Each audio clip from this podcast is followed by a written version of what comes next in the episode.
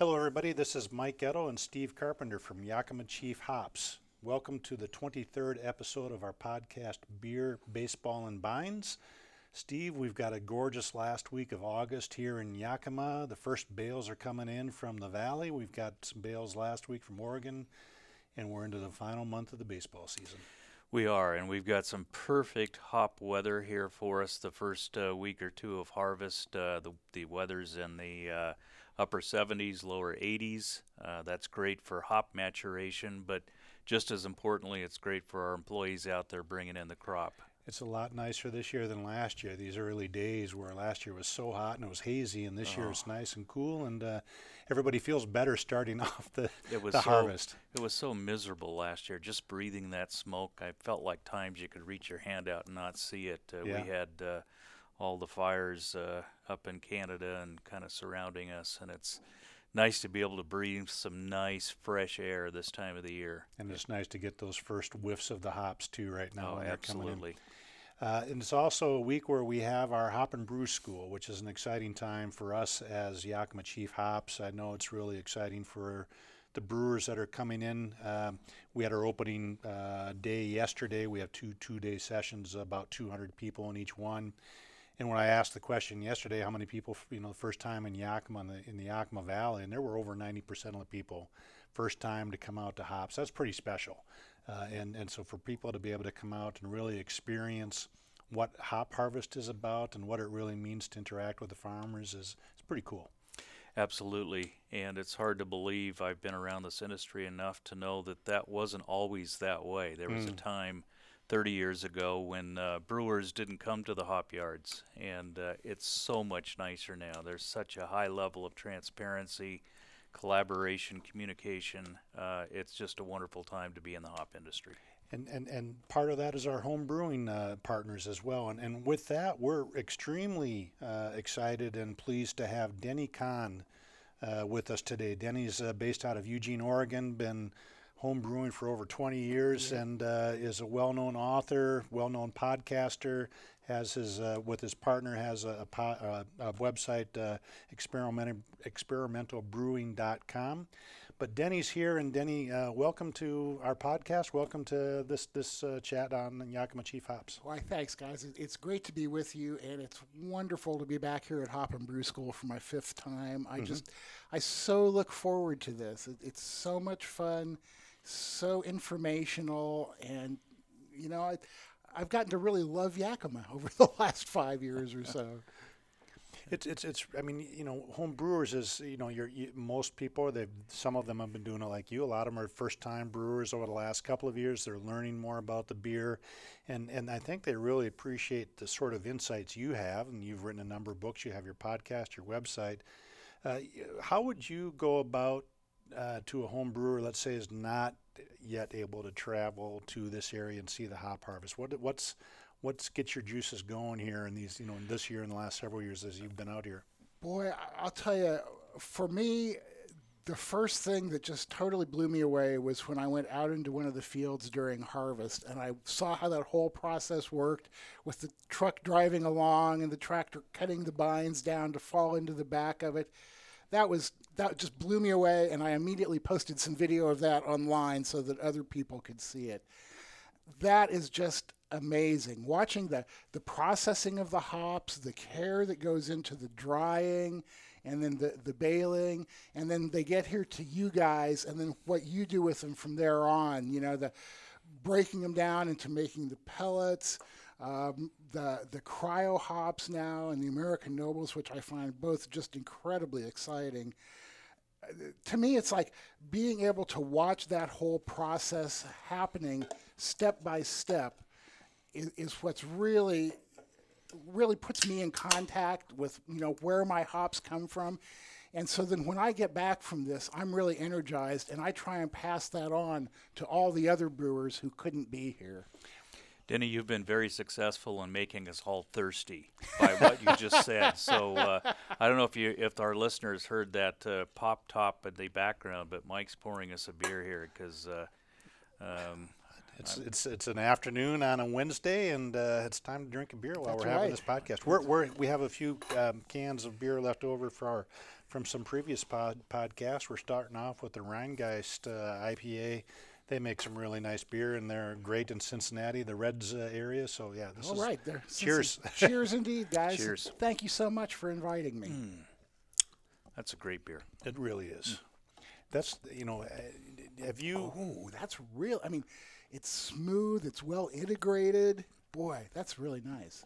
What what was uh, you'd mentioned cryo hops now, and and and that's uh, and uh, you know it's obviously one of our newer products, but talk about that from a home brewing perspective compared to regular T90 pellets, and and why you've enjoyed using uh, the cryo hops. Number one, I enjoy using the cryo hops because of the results. I mean, that's why we all use any particular product, right? I love that bright, fresh hop flavor and aroma that I get when I use them, say, in the whirlpool or dry hopping. Um, I find that they have a real life that uh, that I don't really always get out of the the T90s. Uh, of course, there's the the higher yield from the brew kettle, you know, without all the vegetable matter in there, Um, and and that's really nice because you know homebrewers are, are cheap asses and they're always trying to squeeze every last little bit out of what they spend. Sure. So in, in that respect, they're really great.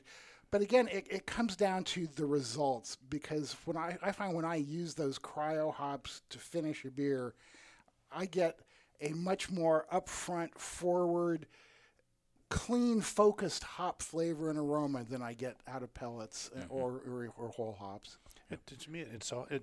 It's I mean, it's, it's mosaic is still mosaic, but it's it's it's a little bit different, right? Yeah, yeah, it, it- is without without getting all the polyphenols yep. from from the vegetative matter in there, uh, and and I know that some people have said, well, you know, that's one thing that they sometimes have a problem with with cryo hops is they don't get the the full range of flavors. But I find that it's really easy just to then throw in some T90s or some American Nobles to make up for that and still get the benefits of the cryo hops with the rest of those flavors added by the other hops. And our our brewers actually, who are also part of the sales staff, probably part of our problem solving crew of uh, technical technical solutions guys, say that same thing. You know, mix some Type 90 in with it. Uh, that that helps you kind of get the full benefit from that uh, that hop, and uh, it's been working well. Is based on the feedback we're getting from our customers. And and when the cryo first came out and it was a powder, you pretty much had to mix some Sure. T90s Right. in with it, you know, in order to get it to sink. So I was really happy to see you guys switching over to pelletizing the the cryo. But yeah, it, it, it's really opened up areas for experimentation, you know, because it is so new and so different while kind of the same as before. So then you can get into finding out what you need to blend with the cryo, you know, in order to get the kind of flavor you want that really pops. Well, we uh, we you know we started the cryo process sort of three years ago through a lot of different experimentation. Uh, there's actually a pretty interesting um, uh, blog post we recently did with uh, Hop Valley about how they were one of the first people to use it, and they kind of came by the, the pelleting machine and they looked at it and they said, "Hey, what's all of this golden stuff here?" and used it to to start. But uh, we're, we're now so from one or two percent of our our hop uh, processing was cryo two or three years ago. We're we're about fifteen percent right now. so great. so the customers, the brewers, are really finding value for it, whether it's the aroma or the yield. But the other thing that we don't actually talk a lot about, Steve, and this is something we started talking a little bit about this week, is how sustainable cryo really is if you think about it, because you end up using half as much, and if we can if we can introduce it a bit more, we're going to be able to use less acres to plant hops, so you can mm-hmm. therefore save the water that goes into it, all of the other inputs that go into it. You ship it, you only have to ship half as much. You're not putting all of that gas mileage on it. If you have storage, you only have to store half as much in your coolants or your your, your cooler, so you don't have to have as much space. So, it, it you know it, it's got other values beyond uh, the aroma and the yield uh, Right. on it. So it's kind of a cool thing that we Yeah, like to half be the part of. packaging cost as Half well. the packaging. So Uh, that's important. to Well, us. and I, I got to tell you guys, I, I do not subscribe to the use half as much theory. I, uh, I, I use the same amount that I would of any other form of hops, or or maybe even more. And maybe that's because of of how clean that that aroma and flavor I get from the cryo hops is. I can load it up even more with, without having to worry about the polyphenols from from all the leaf coming in. You know. Yep. Uh, but I know that when I first got them, Brian had recommended using half as much, and I tried it. and went, well, that's good, but let's it try, up. Let's try twice as much. Turn it up to 11, right? yeah, exactly, exactly. But but that, this is to me, and I'm new compared to you guys. But to me, part of what I am excited by about hops is how much we're still learning about them, Yeah. and how to use them. And, and we now have fractionated between, you know, uh, the lupulin and the American Noble or lupulin bract, however you want to define it. But we're still learning how to use them, pulling them apart, bringing them back together, maybe in different ratios. All of this, it's still very fascinating that we're still learning more about hops, whether it's how to use them or how to grow them, and that's pretty exciting. You know, that reminds me of a conversation I had with Chuck Zimmerman 25 years ago. He said, Steve, someday what you guys will be doing is fractionating all of the different elements of the hops and then putting them back together in ways that help brewers make better beer Right. and, and help them really focus in on what they want to do. And 25 years later, it's, We're it's just coming to we're fruition. starting to get there. Talk Yep. about prescient. That's amazing. It's a little bit like uh, Dr. McCoy on Star Trek, you know, looking back at 20th century medicine and saying they were bar- we were barbarians.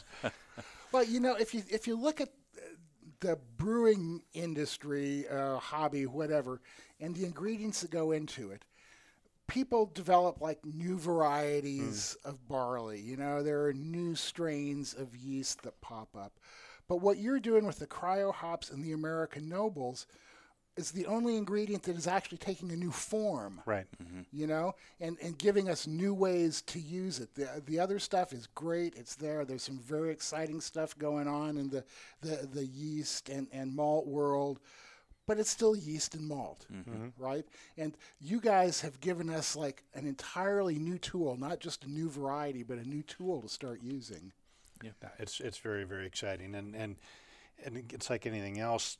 People start to hear about it a little bit more, and then they want to try it. Then they experiment, and then we're still learning too, which is a lot of fun. So e- even we've been doing it, we're still learning how to better utilize these different products. Well, Denny, you guys are artists. I mean, that's the bottom line. You, Yeah. you, you Well, and the craft brewers, you're artists, and you're always looking for a different color on that palette to, Right. to create something a little bit different, a little bit newer, a little bit more impressionable upon the the folks that love beer. Right.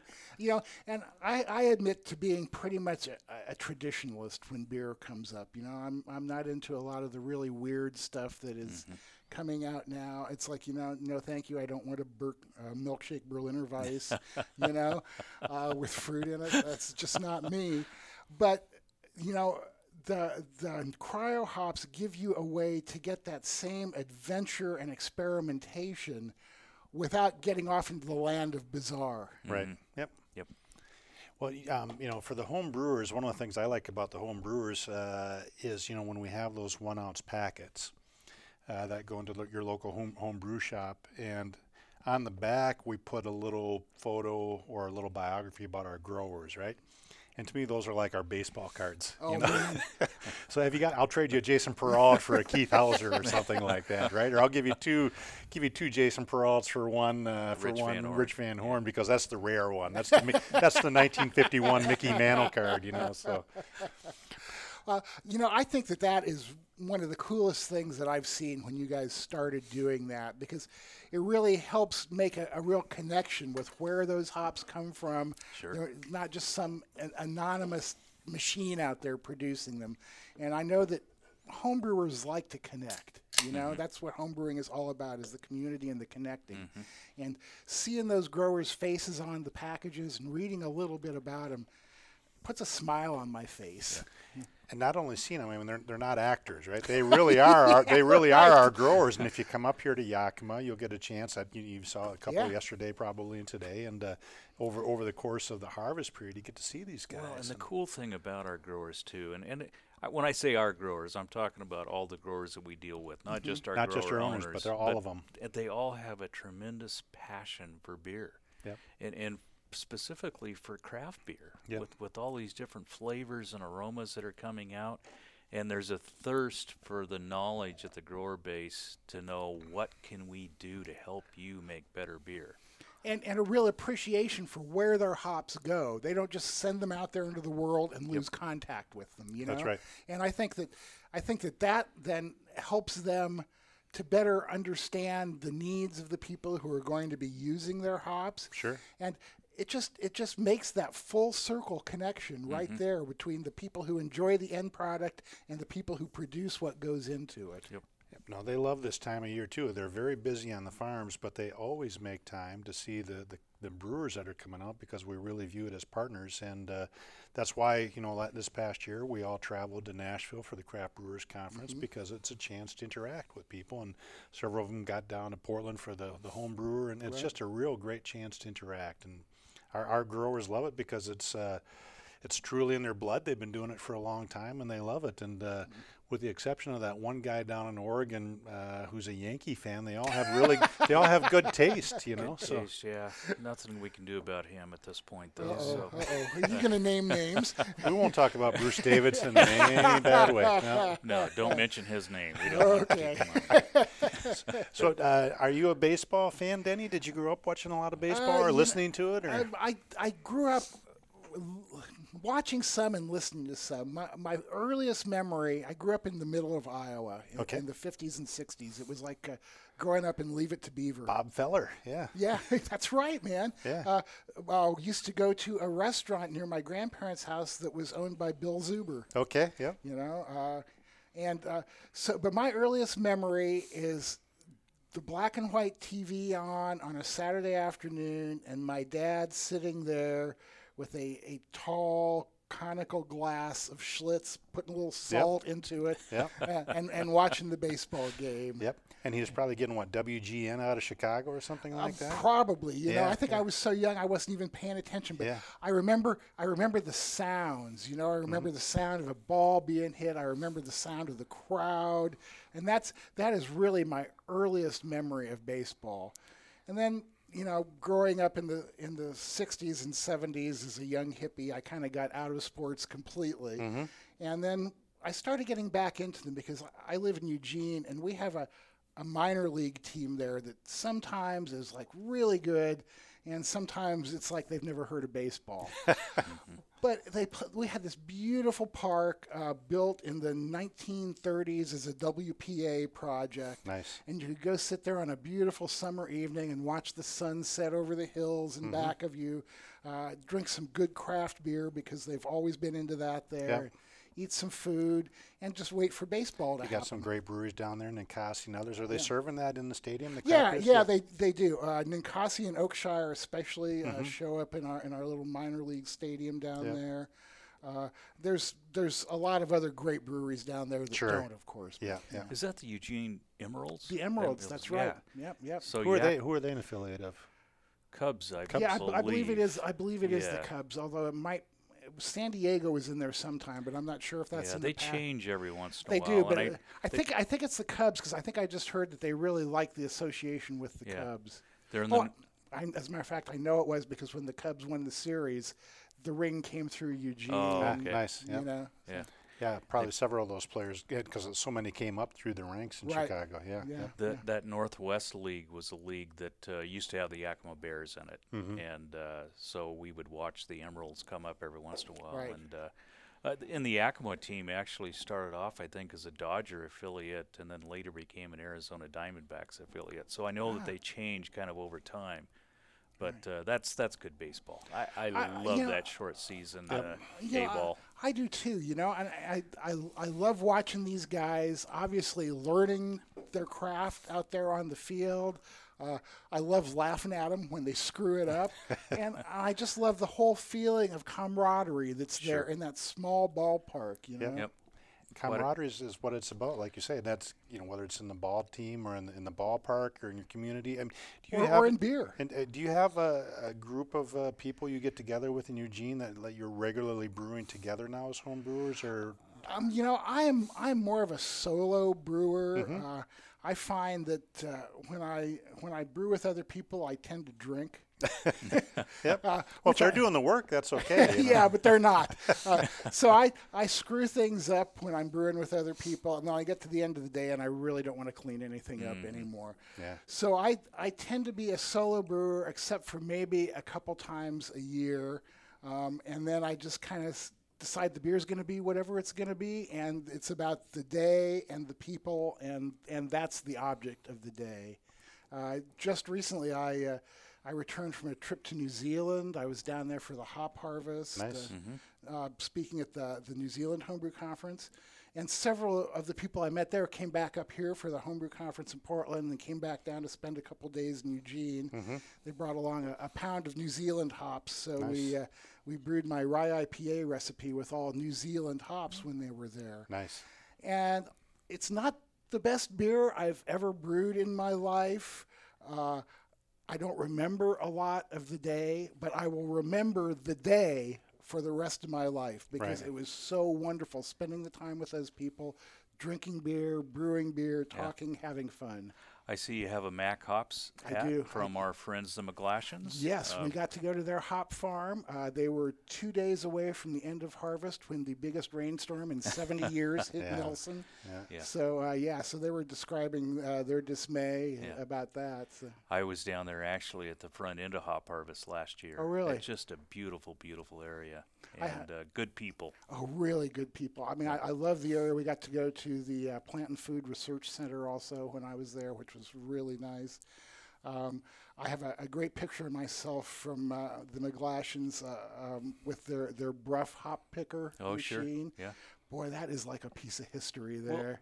Brent's dad Kim just finished. I call it a little tributary because it's it's kind of modeled after Pat Smith, who's a good friend of uh, Brent McGlashan's. But they just finished building that this year. Really? And uh, they hadn't picked any hops in it yet because we're just there at the front end of harvest. But the same thing. It's got kind of a wolf picker front end on it with the Dauenhauer back end. Mm-hmm. And the only thing different from uh, tributaries is they're actually burning wood chips as fuels. Part of because the Wow. sustainability. yeah, it's yeah. more more sustainable down there Yeah. than it would be using uh, propane or, Sure, or diesel yep. or something. Well, and in New Zealand, they're very much into sustainability. They very and, much and are. the environment. I, I just absolutely adored the place. I can't wait Yep. to go back. Yep. Yep. Uh, well, we we were down in Oregon last week. We went to see our our growers uh, down in the Woodburn area, and one of our growers, the Colemans, have put in a whole new kilning process too, and it's part of uh, continuous improvement to improve the quality. And it's a big it's a big deal for our growers when they can continue to reinvest. I'm sure the McLaughlins, it's the same thing. It's just how do you keep reinvesting to improve the quality of the hops that you're you're producing to get it out to the brewers. So it's such a big thing now that it really wasn't that big of a deal 30 years ago. Is uh, more and more hops are used on the cold side Yeah. uh, as uh, uh, for dry hopping and that type of thing. And sanitation is so important. very important. Yeah. And it wasn't important when I was a young guy. Well, maybe it was, but I didn't know about it because we grew clusters, and most of it was used for bittering on the hot side, and uh, we we figure it was sanitized. But that's so important, and I, I really I'm glad you mentioned the Colemans. It's really uh, good that they did that investment. These are big commitments. They're big investments. These are you know huge money they put into those things. Uh, Denny, question for you on, on the home brewer scene uh, with the explosion of so many smaller breweries now, or just ex- expanding the size of that in the United States. Uh, are you seeing fewer people um, making the commitment to home brewing, or do you see it growing yet, or where, what do you see going on with just the the scale and size Yeah. of the home brewing community? it's it is still growing overall, but it's a different way of thinking about it than it used to be. And this is this is very much why we focused our next book on simplifying home brewing, because again, being on the the AHA governing committee for so long, we've done a lot of demographic surveys and stuff, so I can look at it. And the number of homebrewers is still increasing. But when I started homebrewing 20 years ago, it was like a, a lifestyle or almost a religion that Right. you got into. You mm-hmm. know, you, you thought about brewing 24 hours a day. You'd sit there at your desk at work working out new recipes and stuff. These days, because of, of societal changes, because of, of the millennial shift and stuff, people want a fun, fast, easy activity mm-hmm. that they can do and then get on with their lives. Mm-hmm. So what we what we're trying to do in this book is like cut out all the unnecessary parts of homebrewing. Of course, it, you know it's a hobby, it's a mm-hmm. personal thing, so you can decide for yourself what's necessary and what's not. But you know, people these days are still brewing, and the numbers are increasing. But they don't want a lifelong commitment to it, and they don't want a whole garage full of a, a mm-hmm. brewery and stuff like that. Mm-hmm. Uh, one of the things I developed for this new book is doing a 20 minute mash and a 20 minute boil for a three gallon all grain batch mm-hmm. that you can crank out in less than two hours. You know, and that's what people are really into now. And that brewing smaller batches also allows for more experimentation mm-hmm. so they can get into more styles play with more different hops stuff like that more different ways to use them. Mm-hmm. So you know while while the the maybe I don't want, I don't want to exactly say the level of commitment but the you know the well, I'll say level of commitment. while, while that has changed, the number of people brewing and the enjoyment they get from it uh, has continued to grow. No, that's it's very cool. Uh, I want to come back just because you mentioned the middle of Iowa. Have you been out to see Toppling Goliath yet? Have you been to their brewery? I yet? have not because I haven't been back to Iowa in probably 30 years. But I have a brother in law there who sent me some Toppling Goliath beer. Yep. Uh, unfortunately, it was a New England IPA, which is a style that I just Haven't. I mean, I tr- I try hard to like it. I can I can drink it, I can appreciate it, but I don't necessarily like it. Right. You know. But I thought that I thought it was a very well made beer, and I hear great things about Toppling Goliath. Yeah, no, they're they're doing really well out there. It's exciting. It's part of this uh, nationwide movement, and I think you know I know Mike the brewer and, and a lot a lot of the brewers that we try. They all started off home brewing, Yeah. and, and and as you said, some of them make the lifestyle decision. Say three hours is a, a week is enough, or every other week that's all. But some they find their passion. Oh yeah. And when they find that, it's great that there's an opportunity to play around and experiment, and you know, that's uh, that combination of art and science that goes into brewing, and, and you know, it's great to just find and, and hear people talk about. it. I'm just fascinated by what people are doing. We had a good friend of ours, Greg Freeberg, up from. Uh, Great Western Malt today came up to get his fresh hops, right? Drove So- all the way from Vancouver. Uh, Really? took him two and a half hours. It takes me three, but, but he was on a mission, Yeah. and uh, we fixed him up with some uh, Fresh Hop Simcoe to uh, brew. He's actually going to enter into the uh, Fresh Hop contest again this end year. of, end Oh, of. September. No, it's Yeah. exciting. Have you been up, Denny, to our Fresh Ale, f- uh, Fresh Hop Festival? I have not, and I am looking forward to being able to do that. You got to come up this Yeah. end of se- it's uh, end of September, the last Saturday of September here in Yakima. It's a special event. And, I've heard uh, so much about it. it really is. It's pretty special. We've got a ticket for you, Denny, if you can make it up here. You know, let me see what I can do. All right. Uh, there, there is a conflict that weekend, but uh, Mecca Grade is doing a big farm to table dinner at their place that weekend. Mm-hmm. Okay. But maybe I can somehow do both. There you go. Get it to go. there you go. well, Denny, thank you so much for taking time to be with us on our podcast today. We really appreciate it. This is a lot of fun. So. It was a real pleasure, guys. Thanks for asking me, and uh, you know, thanks for doing Hop and Brew School and letting us all in on the fun. Thanks for being part of it. It's, Oh. it's a pleasure. I love it. I wouldn't miss it. All right.